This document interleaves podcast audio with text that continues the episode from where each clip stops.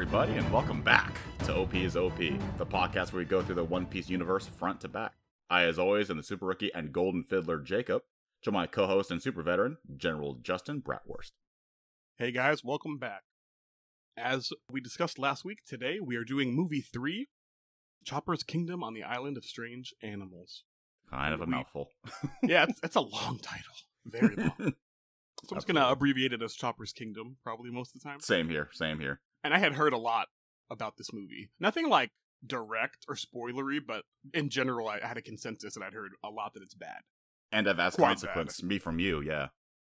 But I will say right out of the gate, I was maybe because the bar was so low set for me, Mhm. I was pleasantly surprised by this movie. Overall, I, I liked it, but but I will say it's probably still the weakest of the three that we've watched so far. Same here. Uh, because the the same word around the street that you heard that I heard from you, same thing. I set my bar low of like, okay, this is the, probably the weakest of the three. Um, just expect like super fillery content, and instead what we got was like, no, they actually had a good idea for the movie. It's just the execution felt fillery. Right. So, so that's why I'm just like, I don't want to shit on it too much, but it does have some issues. Um, yeah, I, I really did like that aspect that uh, what they were trying to do with Chopper, and that's why I'm, I'm hesitant to say it's the worst of the three, just because it's you know it was doing something that I liked more than either of Mhm. the other movies was trying Yeah. to do. I have to be honest and say it is the weakest, but it's like I also wanted this to be the best one because it's Yeah. trying to highlight on the character, especially because at this point, A character who I- needs it, Chopper Yeah. needs this extra development they try to give him in this movie. At, Oh, at this yeah. point, right? Because it's because he goes straight from drum to Alabasta, which he does have his moments in Alabasta to grow up, which we you know talked about. If you haven't Mhm. heard our Alabasta episodes, multiple. hmm But it was just nice that they tried to get a little bit of like a bridge in between him just being a secluded like kid, kid, you know, doctor, into like Yeah. coming out into the world and immediately going ham against a warlord's crew. Uh, so I, I Mhm. like and appreciate the little bit of extra storytelling they tried to add to Chopper, but they kind of fell flat in overall execution. yeah. Um, that's actually a good segue into the opening, which is like production and visuals and whatnot. So lore wise, is this right after Drum Island? Right, that's where I got it. Like this is just picking him up. Yeah, strangely, no Vivi. That was Yeah, weird. uh, and that's the problem. There's no Vivi, that is no a problem. It's actually like a problem that would yeah, technically make this it can't be canon, right? It, that's what I was gonna it say. It's the.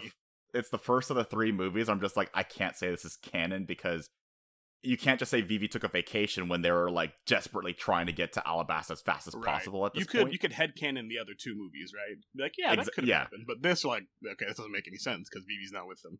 yeah. And then I was also thinking, well, you could you headcan it that this was right after Alabasta, you but then can't go, but, th- then Robin. but then Robin is just yeah. Robin is just stowed away on the back of the ship somewhere The whole for a long movie. period of time. yeah, I guess just- if you really like this movie and you're you're stretching it, sure. Yeah, but at the same time, you can't say that because again, Chopper as a character seems like they just picked him up immediately after Drum Island exactly. because he is incredibly green. He's incredibly cautious. More so that even that Usopp's kind of picking at him for being a little too cautious in this movie. So, and again, I was fine with this because I saw it as okay, we're extending that development period where he's fully embraced being a pirate at the seas. So, Yeah. Yeah, I I, like I said, it would have been really cool if they could have done like a little bit better. Put honestly, I feel like they needed to put a little more time into that Chopper storyline to make this movie work.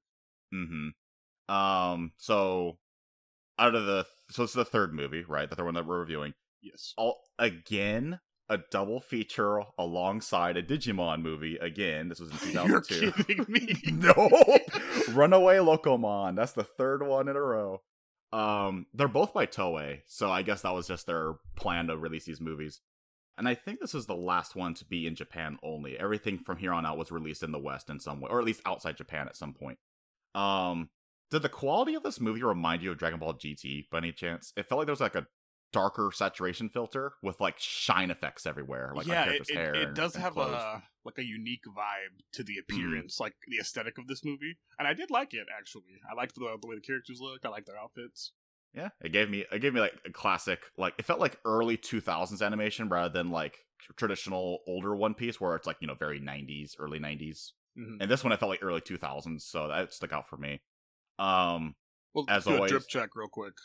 what was that? Outfits on the on the outfits, the straw Oh, of course. Yeah, I wrote this down. I was ready for this time. Drip check.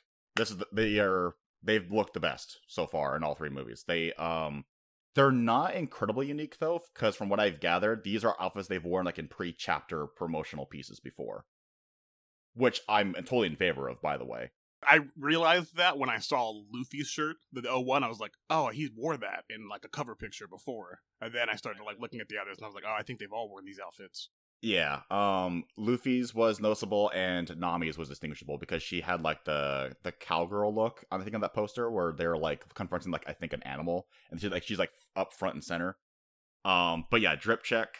Um, they all look fantastic. Zoro's is very Usopp, simple. He's just, man, oh my god, he's been coming You- out. yeah, orange jacket with the Usopp camo looks, cargo Usopp shorts. looks good in orange. He I don't know actually. like why he's not in more orange in the show when every movie seems to have him in orange because they realize how good he looks in it.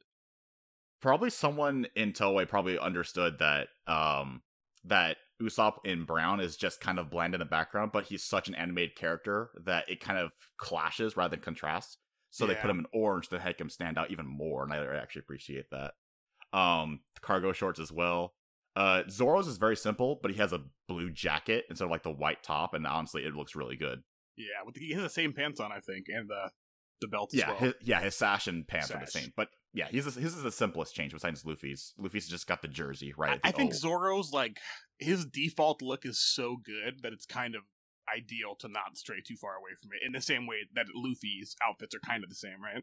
Yeah, I think uh, that works better for Zoro though because I always felt like Luffy was a bit too plain I with the straw hat. I could see yeah. a, I could go a little further away with Luffy. yeah. Like, Zoro though, like currently, you're like when he had his uh, like his captain's coat like over his outfit, that looked amazing on Luffy, like in Wano, right? oh, absolutely, he comes up to Onigashima and he's wearing the coat, like it looks awesome. absolutely, I agree with that. Um, but yeah, I do agree with you that Zoro works the best where you just change one piece of clothing and it looks so much better. Yeah, but the a different shirt, like maybe a different belt and pants, or slight changes, and it looks great. Yeah. All right, but let's let's ignore the basic the basic boy shit, okay?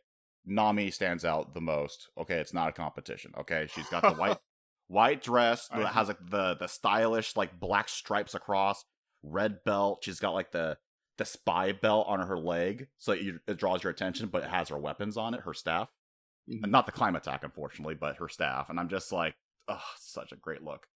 Um, much better than the last movie for sure. And she, she of- was much better in the movie as well. Yeah. Although I will say when we get more into it that unfortunately all of them felt like they were underutilized, but some characters more so were used more than others. Right. I felt like Zoro was actually kind of underutilized in this movie I was bit. gonna say the same. Mm-hmm. Um, but yeah, so sticking with the finishing up the production portion. Um, like before, the animation was kind of basic for the most part. It felt like you would find it like in the original series. However, there are some parts of the action, like when Sanji was fighting in his fight sequence, I felt like I was watching Cowboy Bebop for like the first half. I was like, this is actually pretty down. It looks really good. It really did. Um, but then you also had moments that were incredibly distracting because it felt like they were saving money because they had like a, a scene where like the Straw Hats and like the the antagonists in the movie were talking for like five minutes straight, and it was just in the same location by the river with nothing going on. And I'm just like, is this them saving money? you shouldn't do that in a movie. You should do that in your anime maybe if it's weekly, but not in your movie. it's really distracting. Um, we talked about the timeline. I, I assume we're gonna see more of a budget increase in the next movie, since I, I can only assume that this movie, if it's, it's coming out around the time of Drum Island, right, Alabasta in the anime, probably. yeah. So I don't like, know. around the One Piece boom, or at one that- of the first One Piece booms. Is that where the anime got like a noticeable upgrade too in quality around after Alabasta? l- little bit, yeah. It, A little bit. All right. there. Um, I could tell you directly, but waffo. Um, uh, the coolest part aesthetically, besides the island itself, like I love the geysers forming the crown. That was a really cool locale decoration. Agreed. Um, unfortunately, like the first movie, the coolest looking OC, like the the coolest looking unique character, is dead. Like instead of Wunan in the Oh, first movie, dude, I know. had- yeah, the the king. Yeah, Animal King Kieran, and I'm just like, why is he dead? He looks so fucking cool. like, like, why is this guy looking cooler than um, what's his name, the lion from the Chronicles of Narnia? What's his name? As, Aslan? Aslan. Yeah, Aslan. Why does he look cooler than that dude? And he's dead. Come on. Um, also the little uh, like the the crow that helps out the kid, uh, Karasuki. I like his little hairdo, his feathers on top of his head. I, I actually I like the his design as well, but I actually really liked Momambi, who I'm going to call Mowgli for the rest of this episode. I, I don't think I need to explain why. I like his Hey. design actually.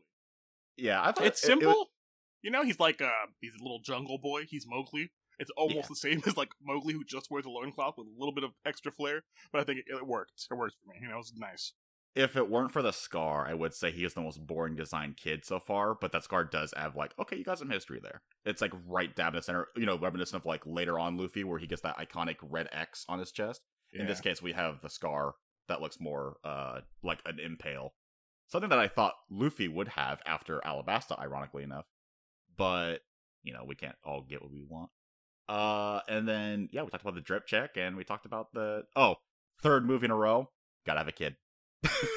Oh, right again, and he's like the only other human character besides the villains. And, it's a Argu- little, and they choose a little kid. Yeah, arguably the most important one this time. Like he's actually Oh, yeah. a driving force to the plot. I, Um, I I liked him more because he actually does shit. You he know, definitely. Yeah, I'm very mixed about him personally because he comes like try to come. They don't try get me to- wrong. I, i'm not saying I liked him. I liked You him liked him more for- than as a the kid other character. kids. Yeah. Yeah, you liked him as a kid character. He came. ac- They were trying to portray him as a, a flawed young kid with like good intentions, and I could understood that. But again, the execution was sloppy. Yeah, But- it was it was a little short again. It's like just not enough time to really get all these ideas developed or Yeah. characters. So the first movie, I would argue, the runtime was about appropriate. Although you could still Uh, yeah, say yeah. that the Wunan backstory was definitely rushed. But these this movie and the last one definitely could have benefited from like maybe 15 more minutes of extra runtime. Like not like the full hour and a half, but just like a little extra. You can 10 fit a lot into the like 15 minutes. That's a lot of movie time. Oh, absolutely, especially when you use five minutes in this movie with that scene I mentioned where it's just the villains talking on the river for five minutes and just like this is Yeah. kind of boring. But all right, that's enough about production. Let's actually get jump into the movie. So first off, this is the part that we definitely agree on is Chopper is incredibly green. He's incredibly cautious. Like Nami's reading up about like the the legend of like the golden crown, right? It fetches a good price. Everyone, including Usopp's, like kind of eager to look at check it out. And then Chopper's like, I, I don't I don't I don't feel like we should. It's a necessary risk. Right? We should just keep keep going down the grand line. Why should we take a detour we, we about for a rumor, you know? And basically But- everyone in the crew goes boo. Yeah, they're going. Why are you being such a narc? Why are you being a party pooper, Chopper? And I, I felt kind of sorry. I felt sorry for Chopper. Yeah. a it was bit. it wasn't like that harsh though. It was kind of a, a little Yeah. brother big brother moment. That's how I saw it. yeah, if this was more modern Chopper, I would totally agree. But again, this is like they just picked up Drum Island Chopper, and he's Right. still like incredibly young at socially. That's a good point. Oh, That's a good point. also, by the way, this is the first time I've heard Chopper in the anime. Much higher pitched than I expected. Oh But- yeah. yeah, but I will say, uh, it worked for me in the long run because It, it grows on you. it yeah it grew on me because i realized right this is their interpretation of like right again uh childlike social skills so the high-pitched voice is a reminder that yeah they're a kid right uh mentally and intelligent wise they're still a doctor and they've been around for a long time but socially they're a child and that's what the voice is reflecting so that grew on me um but yeah after that little bit of teasing going on we get our plot convenient geyser that shoots up the ship separates chopper from the rest of the crew we get this Has, great has a single movie gone by where Mary didn't take damage? it's painful. it's so Yeah. painful. God. Oh, Every time. There we go. Oh gosh, but yeah, um, it got Geyser hit the ship from below, separates Chopper from the crew. We get our title drop. We get that cool overshot right with the island with the the guys just forming a perfect ring or a crown, if you would, around the island. And then immediately we get introduced to some of our side characters. Right, we see. I did not get a name for this character. Um, the parrot advisor, old dude, oh, wise uh, guy. Kara- Karasuke. Kara- No, that's the that's the crow. That's the crow that assists like Oh, um, who are you talking about then? Uh, the the wise advisor, right? He has like he looks like that has a Rafiki staff. He meets the straw hats at the beach. Uh, yeah, I don't think he was given a name. Yeah, so The I was trying to parrot confirm- guy. Yeah. Okay, okay, so you didn't get a name. Okay. Because I double checked on the wiki, right? Just to see if there was a name for this guy, he didn't have a name. Oh, he even on the okay, yeah, I wiki. didn't think so. So, um, you want to call him Rafiki? You want to call him Zazu? What do you want to call him? I think Zazu is, you know, at least a bird, most appropriate. yeah, bird like. Yeah, he's like a blend, right? Because he's and he's old an advisor wise. as well. so Yeah, that's probably old. a reference. Oh yeah, this entire movie is like Lion King references through and through. Yeah, a little bit of Lion Um, King, a little bit of Jungle Book. A little bit of Tarzan as well, especially the Tarzan part. Um, at least the Disney variations, not the classical versions, not so much. Um, yeah, we get introduced to again the dead Animal King Kieran. We meet Momambi here and Karasuki. Cool little uh like I guess an, an alternate version of Karoo. Like he can talk, but he's not as cool as Karoo. But you know, we got a little variation, like the bird, right, that helps out the human. And we meet them. They are they are leaderless. Their king just passed away, and they're trying to follow through a prophecy to find their next leader, which is when the island bears a crown, the geysers basically, the heavens shall bear a new king. So we they saw the geysers right erupt, and then literally falling from the sky, we see Chopper landing ass first on a sharp rock, poor dude, and he has a little comic moment, and then they all like bow to him, right? Oh my god, you're the new king, you're here to help us, and Chopper's like, huh? classic, classic One Piece, you know, uh, coincidence. Yeah, like you're here at the perfect good timing, and because of that timing, now we have a series of issues that are gonna start forming. So we have a little comedic sequence, right? We kind of burst through this, like the Straw Hats are trying to catch up to Chopper. They like go through like a sequence where they wear disguises at first, but doesn't it mostly works? But then we learn that these rhinodillos, like the armadillo rhino creatures, they hate horns. So the the Straw Hats that have the horns on their costumes are like attacked and such. It's kind of it's kind of funny, but again, like it was unneeded. It was just transitional period, right? Um, but the big drama of this movie was Chopper trying to tell this kid Momambi, who's caring for the animal kingdom, right? And he's going, but you need to help these people. The prophecy states you're the new king. Can you help us? And Chopper's like, he's not assertive, right? Because again, he's green, he's new, socially a little kid.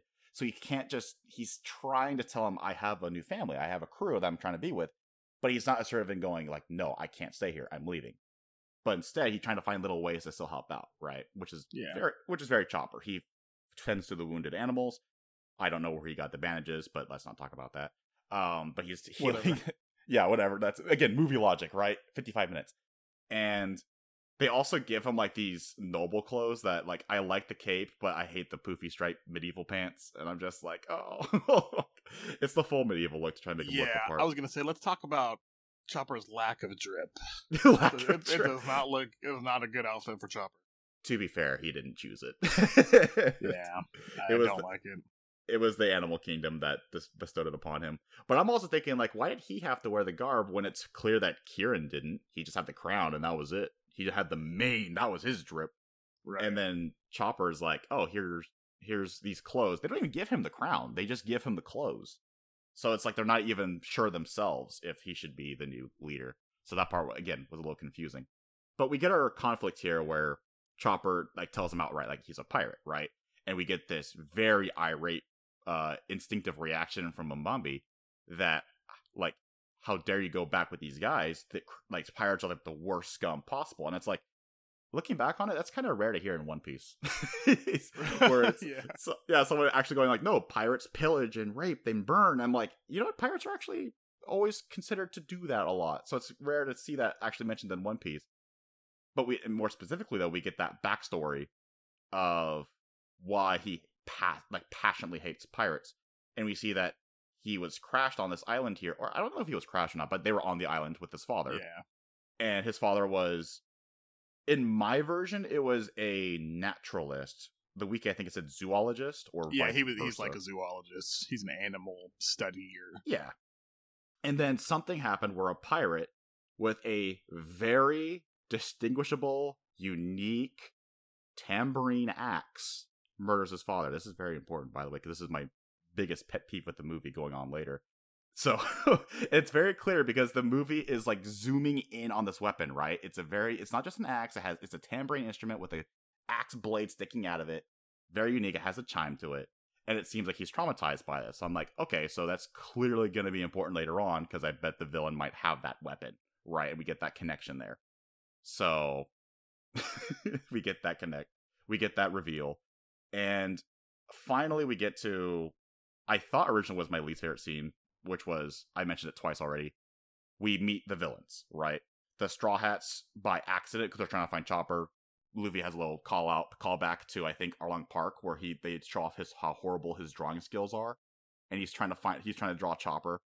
Um, to he's asking the animals like, have you seen this? Have you seen this? And then we get introduced to our villains who are really fucking despicable. They straight up play the the the count, right? The main villain. He plays on his fiddle, this little golden fiddle, and uh routes like the rhino armadillos, right, to push the animals off the edge, I think, and somehow they get Well, their horns cut By the way, was, was that ever explained? How Oh, he was doing that exactly? uh, just that he was also a naturalist and he just knew like the right tune, I guess, for those animals. Sure. Okay. Again, we had a five minute exposition talking about how evil these guys are and what they're trying to do, but they still don't explain little things like that. But I'm okay with that. I'm just like, okay, he knows how to play a fiddle that controls certain animals. Okay, whatever. I'm fine with that. I just hate how long and dragged on and also just uncreative the scene is. Because we get introduced to sorry, I don't remember all the names. I only remember General Hot Dog here. Um, the Count, the General, and the President. Yeah. And just like last episode, we mentioned how your shonen movies typically have archetypes. In this movie, they're straight up being completely upfront and telling you, I'm the general. I'm super strong. And Zoro goes, super strong. And you and it's like for the kids in the theater, these two are gonna fight. Get excited. I, I will say also, I found that interesting how they kind of m- mixed up the matchups with Sanji and Zoro. I noticed that too, yeah, because the general fought with his fists and legs, and then the president fought with a sword. Yeah, it's like in, Eh. generally if there's like a martial artist, that's Sanji's opponent, and a swordsman would be Zoro's opponent. But instead, Mhm. we get the opposite. Yeah, so that was the only unique part about this mix up where those two are matched up. And then you're remembering that, oh wait, what about Usopp and Nami, right? But whatever. And then okay, well, first off, what did you think of the design for the count? It really bothered me. I do not like Battler's design at all. You know what he reminds me of? Like if you were to cross like One Piece villains together. What was that? He has like he has like a foxy esque shape to me. i yes, so I was gonna say Silver Fox mixed with Gecko Moria. That's what I saw from this guy. Oh yeah, yeah. That makes and it- it doesn't work unfortunately silver fox that design completely works because you knew he was like a 50s cartoon like wacky villain. And so mm-hmm. you get that same little approach to it and that works. But he has that same body shape but he resembles more like scooby-doo horror at the same time kind of like gecko moria where he looks like a ghost and a bat. This one he looks kind of like a clown. And it doesn't work it clashes he's got like a big yellow jacket as well that just straight up just says evil on the yeah, back and of I, it just the it looks like he's intentionally dressed bad as well. mm-hmm. Like he's wearing like the yellow coat with the pink uh, tiger striped inner like lined and ugh. Like what are you doing with think- whatever those prissy like things that, that look like bibs that people put on their shirts in the 1800s Yeah. were called? Like who dressed this man this morning? I don't know. I think what the animate whoever the designer was, I think the intention was supposed to be the jacket is supposed to be like the mustard that he puts on his, the horns because his main motivation is to look for his own legend, which is the legend of like a uh, like a legendary horn that if you eat, that you gain mystical powers, imag- unimaginable strength, right? And there's that scene where like they literally cut off all the horns of all these animals. That's disgusting. And then he literally is putting mustard, ketchup, and mayo on each of these horns to help him eat them. And I'm just going, first off, mayo on your hot dog, not Right. relish, not not jalapeno. You're using mayo with all that. That's I, I, that shocked me. And then again, it just how weirdly portrayed that was.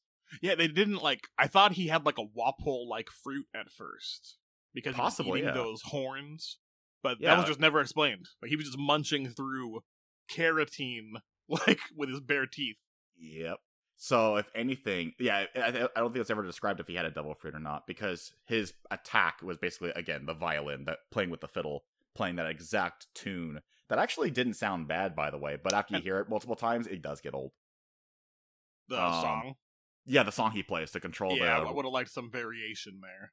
Yeah the Maybe a Rhinodillos. second second stanza, maybe. You know. Mhm. exactly, like, continue the song, right? Or maybe get a bit more creative, have some lyrics to go with it, you know? Maybe something along the lines of like, you know, he was looking for a soul to steal, he was in a bind because he was always way behind, and he was willing to make a deal, you know, something like that. Just something to sing along.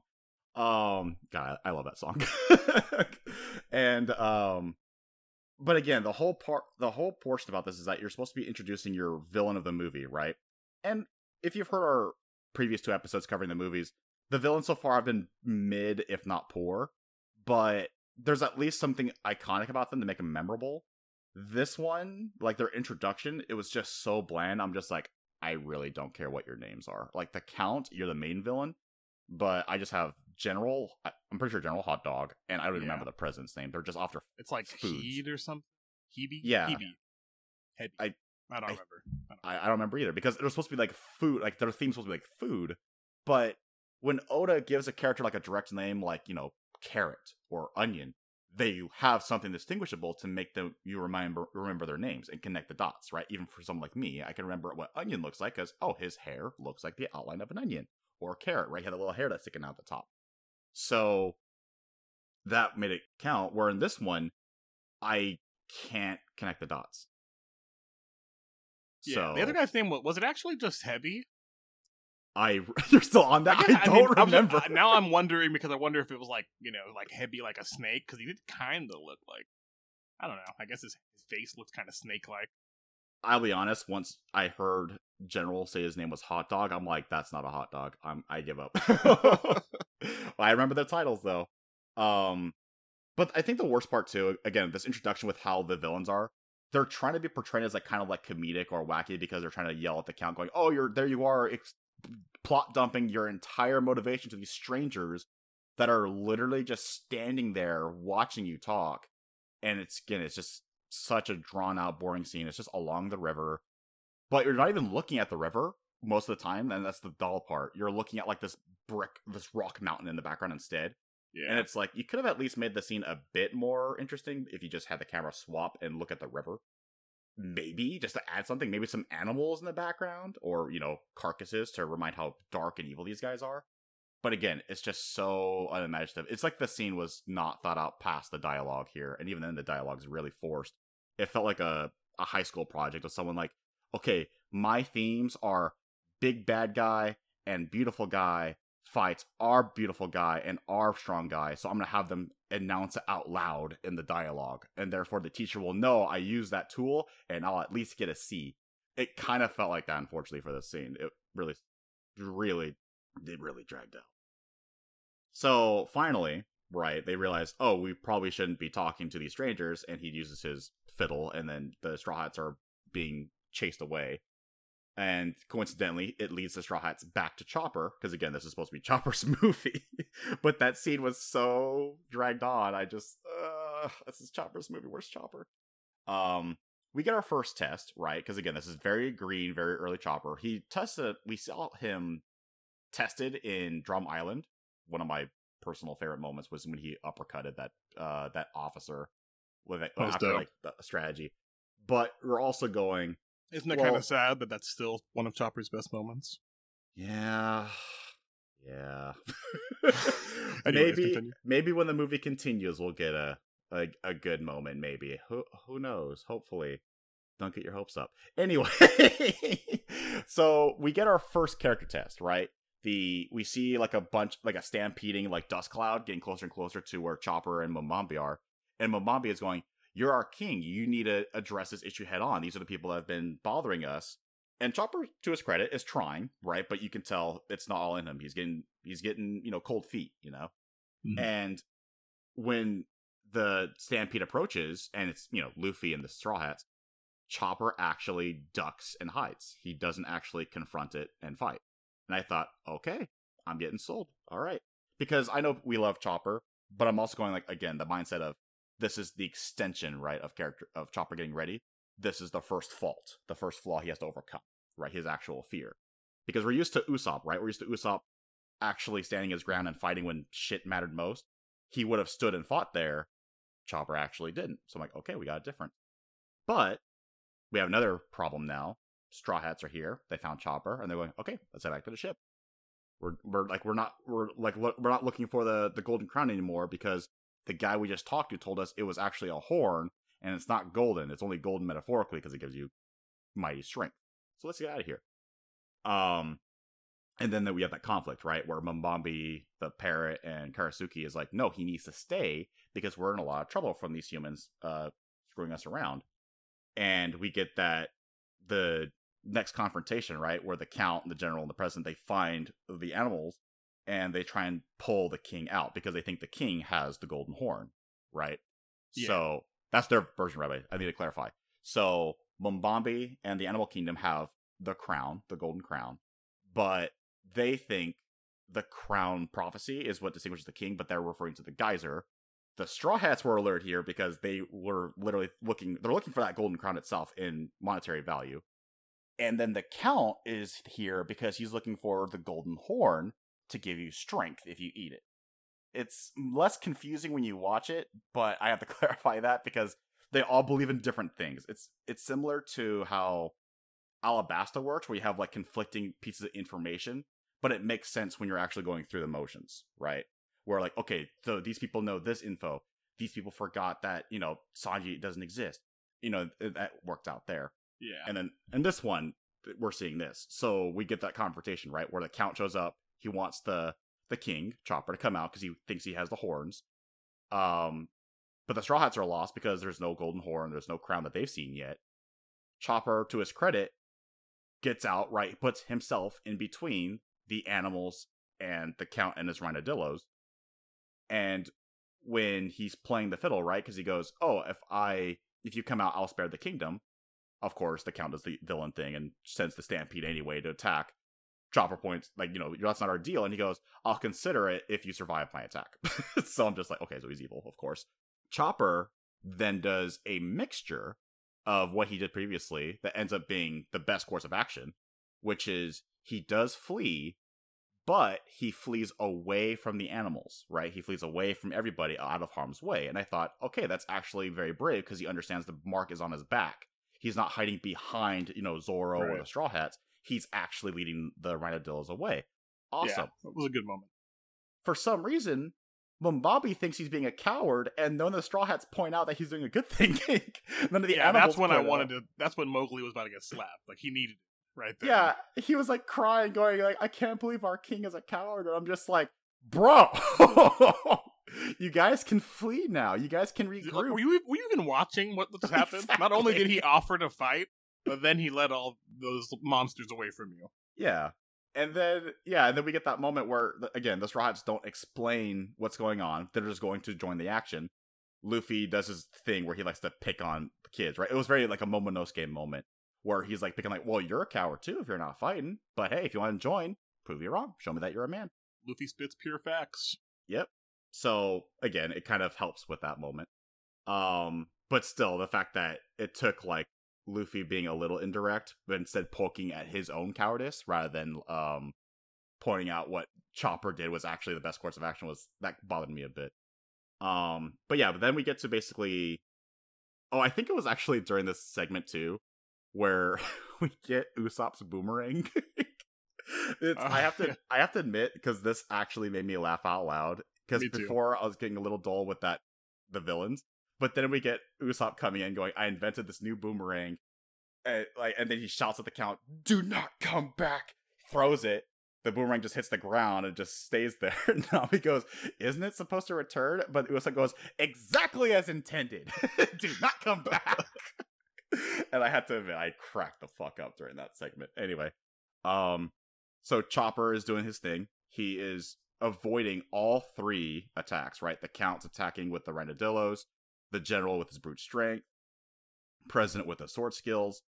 Chopper is was like evading the best he can. There was a brief moment there that was it was like on the cusp of being really really cool when Chopper was running away and he was like cycling between his forms to you know like Exactly. dodge and evade and escape. Agility. I wish they'd done a little bit more there, such as I don't understand why he was running in his brain point as opposed to like his reindeer form, which has to be faster, right?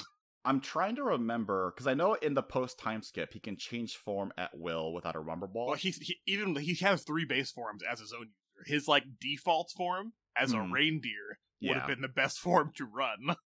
right. Okay, that's what I'm trying to remember. But he too, was running 'cause- in human form, like I guess because the movie, you know, they just draw Chopper because he's cute.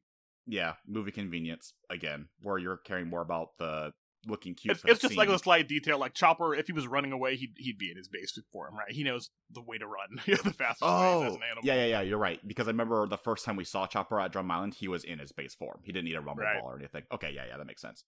Sorry, your explanation makes sense. The movie does not. it's in this case. Um, but we know we we need to build some drama. So there's actually that very scary moment where you think like Chopper is gonna get his horns ripped off. And that was that was really gruesome. And the Straw Hats catch up, and then we get our individual fights. Right, we split off. So, uh, as I mentioned already, the Sanji fight was very well animated. The first half was anyway. Um, second half, they I felt like they kind of cut right because this is the first half they were like fighting normally, and then the second time we cut back, Sanji's like already beaten and cut a little bit. yeah. So that was a little weird. It, it felt uh, it there felt clearly like some of the fight omitted. yeah, like off screen. It's like no, show me the actual like actual blows. Like that's actually kind of important to keep track of what the action is going on. Mhm. Um, I will say though, I think the Sanji fight was overall probably the best one. Um, it was most entertaining. Uh, and then arguably the Zoro fight was the worst one because he was just chained up the whole time. Be- For some reason, for Zoro's fight, he was caught in chains immediately, and then his whole fight was him getting punched and kicked over and over again by the general. And then the general goes, "My blows are so str- powerful that they break steel." He proceeds to do a final blow against Zoro on the chains. They break the chains, and Zoro goes, "Well, you live up to your namesake," and then he beats the general, and that's the fight. so I'm like, I think that was supposed to be more clever, but I don't know. I was just rolling my eyes at that moment. And uh, also, briefly, I'll say that I did appreciate the line there when he was he was saying basically like, "Man, like I know someone that kicks way harder than you.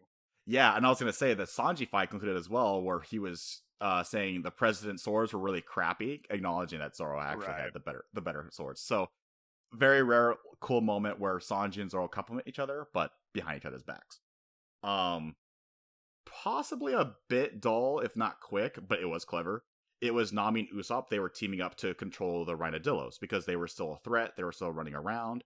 They were still charging around, and Usopp was playing as a distraction. And Nami was like, I liked playing that boomerang moment too, actually, yeah, because Chopper's running from the the Horn Eaters, they're called, right? yeah, the Horn Eaters. I call them Rhinodillos. He's like, like, don't worry, I've got a plan. And he whips out his boomerang, and I'm like, what is he gonna do? And he, you know, puts it on his head, like make it look like he has. yeah, one. I mean, Horn. pretty funny and good and smart too. Yep. And then Nami like draws out a plan real quick. And again, because I wasn't exactly quite sure where this was canon wise, I wasn't sure. I thought she was pulling out plans of like how to like use her Clima-Tact because we haven't seen her attack yet in this movie. But instead, it's just like coming up with like a, a diagram, and then she goes, "Oh, Usopp, lead him to this corner, and then fire at that oh, those rocks right there. It'll cause a landslide, and it'll trap them in." So we got the characters playing to their strengths, right? Usopp brings out a slingshot, gets the the great blow, and traps the the horn eaters in their place. And so that was it was short, but it was creative, right? Characters playing to their strengths. It wasn't like Zoro, More, unfortunately. more than she did last movie. much more. Hell, her just showing up in that dress was more than she did last movie. I'll I, mean, I hate to say it, but True. in yeah, in this movie she did what she did up and beyond. Uh, it's unfortunate when you're seeing the movie so far and you're like, man, the mo- the Toei doesn't really know how to use Nami so far in these movies. The first one it was fine, right? Right. But in these last two, it's like It's it's exactly the same thing we said about the first one. Put Usopp and Nami together, and we're all gonna Exactly. have a good time. or at the very least, right, if you can't give us Usopp, just Nami in a support role with any other fighter. Especially if later on if she gets the Clima-Tact, right? Again, a, bit- a great tool for that. But, you know, we gotta just keep on waiting for then. Um then we get you know, we get to our climax, right? We get the Count confronting um Chopper, and we see that Momambi is taking a risk here, right? He's doing he's he was persuaded by Luffy, right, to take uh take an action even though if it's against like the law, right? If you were to take the crown yourself even though you're not the king, you could be exiled from the island. That's how sacred it is. And he takes the risk because he thinks, "Oh, if the count's legend is correct, if I give the crown to Chopper, it could give him the strength and he can defend the kingdom." Not exactly to like quell the cowardice, but it'll give him the strength, right? Maybe the courage as well to fight. So it's still that little middle ground there. Um, and we get that moment where the count sees the crown and goes, "Oh, that's the golden horn," even though it's like a collection of horns. Yeah. It's like th- those right right there, and then he attacks the kid. Um, there's an action sequence that happens. Unfortunately, you know, Luffy and no, I think it's Chopper that saves Momambi and Also, Karasuki. I, I want to br- point up briefly that I kind of just realized this myself. It's kind of interesting that when we're presented with these three like opposing beliefs about the crown, horns, etc., that the Yeah. villain was the one that was right. Yeah, he had he actually had the correct one. The Normally, you'd expect like him to be proven wrong in the climax, right, and for it to be like something else. But no, he was totally right, and it, and it was super powerful. Like you know, like Yeah, everything it- he thought was right. Yeah, it actually gave him a power up when he ate the crowns. He actually ate it without the condiments. So again, the whole point of the earlier scene of having the mustard ketchup mayo completely useless. That was just for laughs. If you didn't laugh, then it was for nothing because he And just ate the horns funny. raw. Yep, not even funny. He ate the horns raw, and then he turns into a mink. He becomes like this cat, like this lion uh, anthropomorphic uh, monster, and gets really fucking strong and it works out and he becomes the main villain like you know in his final form you know um it was very lucky they didn't find him at a full moon you know that would have been almost impossible Yeah, it's like But- a werecat. kind of yeah He didn't even turn into like a what was it? It was a lion, right? it was like a lion it, it kind of Like like, a, a, but cat it, viper, but it was like a. It was kind of like a. Yeah, it did actually. I thought the same thing. Yeah. But it was like Mhm. a lion and with antlers. That's kind of a little weird to begin with, but yeah he looked weird when he transformed.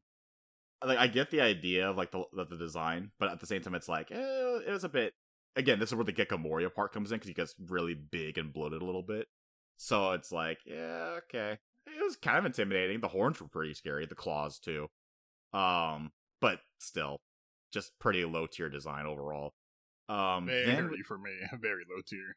Yeah.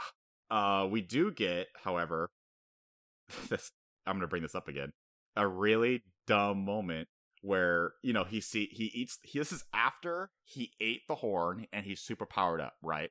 The count oh my god he's so powerful oh my god. He out of nowhere looks at Momambi and pulls out a tambourine axe right? Very unique very distinguishable despite the fact that he has these horns and claws he pulls out this very distinguishable axe From where? Who knows? and Momambi has no reaction and just flees. And I go, are we just retconning that flashback? Because I think that would have been a very powerful moment. Because that was already forced enough as it is when he pulled out the axe when he already got this power up. Mhm. But now Momambi is not having a reaction until he does, because then the Count realizes who the kid is and goes, "Oh, I killed your dad." And then Momambi goes, "Oh my god, you did! That's the weapon." it was so poorly executed, and I thought it was a joke. and I'm just like, "Movie, what are you doing?" Mhm. that it's like this last movie where they try to have like the emotional moment between Akizu and his mom, but they said they they literally put a pause on that moment. We need to have this other sequence play out. Okay, now we're resuming. In this movie, it's similar, but we have the axe, but nothing pauses. Right? They're not like fleeing like the island breaking or anything. He's just running from the count, and then the count realizes who Momambi is, and then Momambi realizes who he is, not the other way around. Oddly enough, I'm just going like this is so mixed up and so poor. Yeah, that was like really strange arrangement of scenes. Exactly. And again, the execution of it too. Because again, why would you want to use the axe after you ate the horn, not before? You would have thought that the count would have pulled out the axe to get the horn from Mbambi and then threw away the axe when he got the power up, but whatever. Um, so then we finally get, you know, Chopper stepping up to the plate, right? And he sees the the possible damage and ferocity that the count's now uh portraying to the kingdom, the danger he is, and he nuts up, right, and fights him and it's really cool for what 20 seconds 30 seconds he fights him a couple times and that and then the count does one blow against chopper and he's out literally that's all the fighting chopper does in a movie called chopper's kingdom he fights for 30 seconds in the climax of a battle shonen movie Right. That was disappointing, especially because it, it actually seemed for like 20 seconds or less that Chopper may actually get to like fight this guy and and beat him himself. When yeah Luffy was like almost taken out, kind of on the edge, which, to be fair, was a stupid way to take Luffy out of the fight. But I would have allowed it. You know, I Yeah. would have allowed it. it would have yeah the, you're talking about the scene where he gets impaled like crocodile right where it looks almost one to one where the horns pierce luffy and he's just hanging right, right there and you think oh that means he's almost gonna die and then he turns out all he had to do is just No, brush it off yeah Yeah. just brush it off it turns out when these mystical, powerful golden horns pierce through you, you're fine. But when a golden hook pierces you, that's the actual damage. it should have been both, but for some reason the movie was like, "Ah, Luffy's strong." I mean, um, he was he was kind of fine after that too. To be fair. well, if you remember, Robin saved his ass. He would have drowned in the. He would have been stuck in the desert with no water if it weren't for Robin patching his wounds. At least. I, I, I just mean I feel like we're ignoring the fact that he probably should have just died from getting impaled. Oh, absolutely. I'm yeah. saying the movie went even further back in the realism factor. Oh, because yeah, yeah, before you had to stretch it a little bit, but you're like, okay, Shonen logic, he still had to get some help. In the movie, they literally do a one to one comparison with the side with the sh- with the um not literally sorry, but if you look at the paneling, you see literally like, oh, there's the count holding up Luffy hanging there, and then everyone's reacting, oh shit, oh fuck, and then he had to just walk it off afterwards. Um, what I was hoping for though, when Luffy climbed back up and Chopper got beaten down, I was hoping for a tag team where the two of them would take on the count. Even right? that would have been great. That would have been great. You got everyone who loves Luffy, right? You get your action with the main star, but he's fighting alongside Chopper, where like you know how in Alabasta where Chopper and Usopp were teaming up. It would instead it would be Luffy and Chopper against the main villain. It would have been awesome.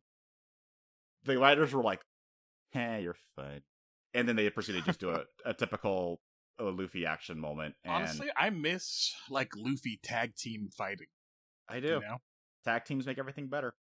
You know what also makes everything better? Suplexes.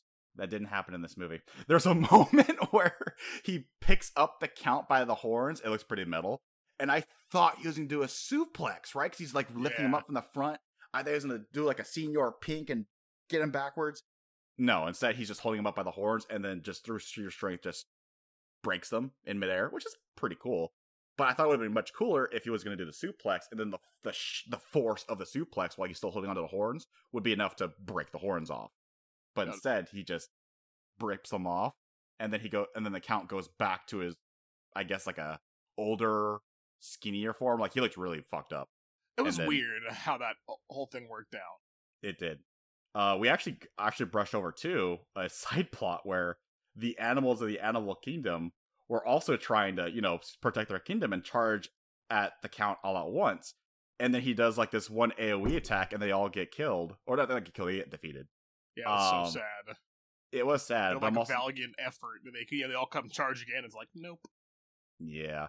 Again, the way that this was executed, the way this whole sequence was presented, was incredibly flawed. Because I see the ideas they were trying to go for, and it definitely could have played off while still playing with like traditional like One Piece like oh Luffy's in the final fight, but the twist is Chopper's here too because after all it's his movie. But it doesn't even do that. So it ends up coming off really short despite the fact that the moments that focus on Chopper explicitly are pretty good.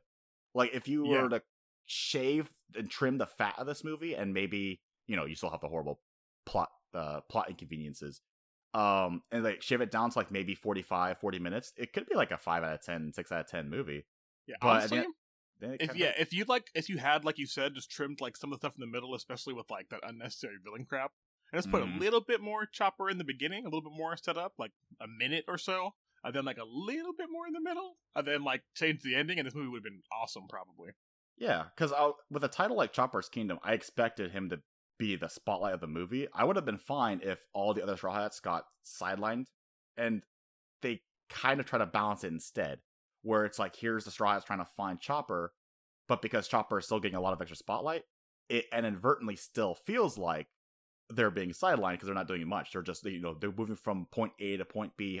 Have you seen Chopper? Point B to point C. Oh, you're the villains. Let's hear them talk for five minutes. C to D. Oh, here's Chopper. Now we're fighting. Right. So it, and it mm-hmm. still doesn't work out the way that they try to plan it out. Whereas I think it would have been working better if Chopper was literally the, the whole movie for a first half hour, and then like like told from his perspective, you know, and then the Straw Hats show up, and then when they show up, that's when you can really focus on their action moments, and that's when they stand out and remind everyone like, yeah, this is Chopper's new family, this is his new team, look how they're helping him out. Yeah. But yeah, again, what we got was this very mixed up mess. Um, also, the weirdest, I think this movie also had a very weird conclusion where Momambi was expected to be exiled for taking the crown and even letting the villain eat it. and the animals go, oh, "We can bend the rules, sure." And then they get a crown out of nowhere, like an actual golden crown out of nowhere. And then they put on Mambi's head, and then the geysers shoot up again, which is a really pretty scene, by the way. It was like during sunset, so right. the geysers look golden. And like, oh, there you go. There's your golden crown. There's your prophecy. Momambi is now the king of the animal kingdom. Cool. But where'd you get that crown, though? I'm still asking. Where'd you get that? where'd you get that crown? It would have been better if it was just like some, you know, some branches twirled up a little bit, something cheap, something local. But you know, beggars can't Whatever. be choosers. Yeah, and then Straw Hats just sail away, and then they, I guess, pick up Vivi from the gas station, I guess, or from Chuck E. Cheese, or I don't know, yeah. and then resume to Alabasta. so, as you could tell, we definitely had a lot of problems with this movie. We wanted to like it though. We want Chopper, we want our best boy to get extra attention, and he did kind of, but the rest of the movie really brings down the overall quality and then the conclusion itself was disappointing as well. With overall, how... it's still like worth watching though if you're like a One Piece fan. Oh yeah, if you're a big One Piece fan, check it out for Chopper's sake. Um, it does make the character extended. I guess it makes more sense for the anime viewers because the the way that's presented, so that it feels like he has he has a lot more development. The manga it does seem a bit more seamless, right? The way that uh Chopper like was committed by the end of Drum Island, and then they get to Alabasta. Yeah. That was but at the same time, you're like, there could have been something in between. This is that neat what if in between. Except the fact that Vivi's not there, which is distracting. But yeah, so overall, pacing was all over the place. Uh great ideas. The drip was good, like I said. Nami wins easy.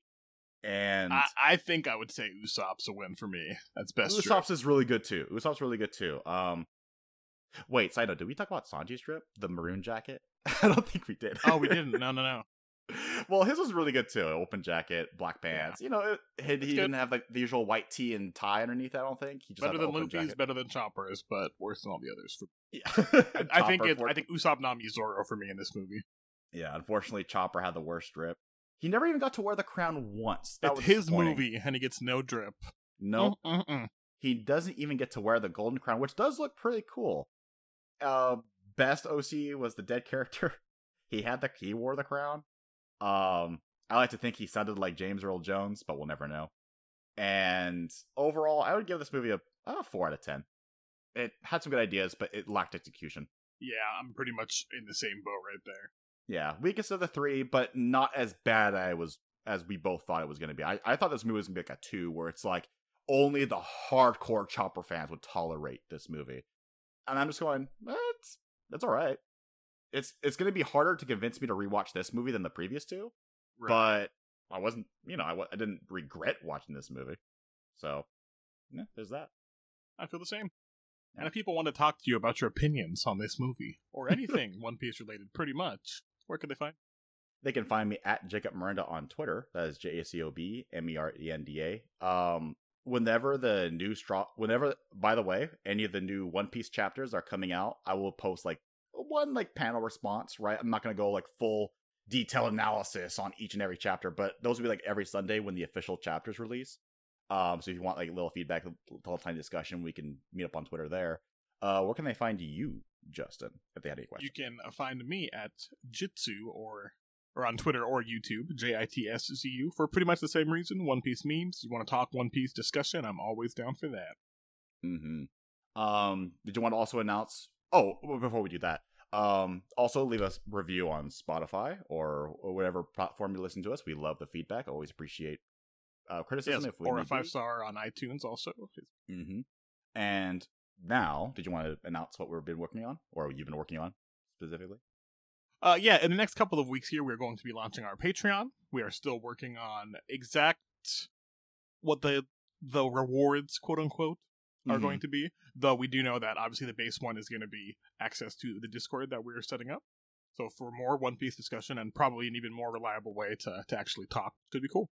Good timing too, because we've lately been replaying Sea of Thieves again in our One Piece in our One Piece mood.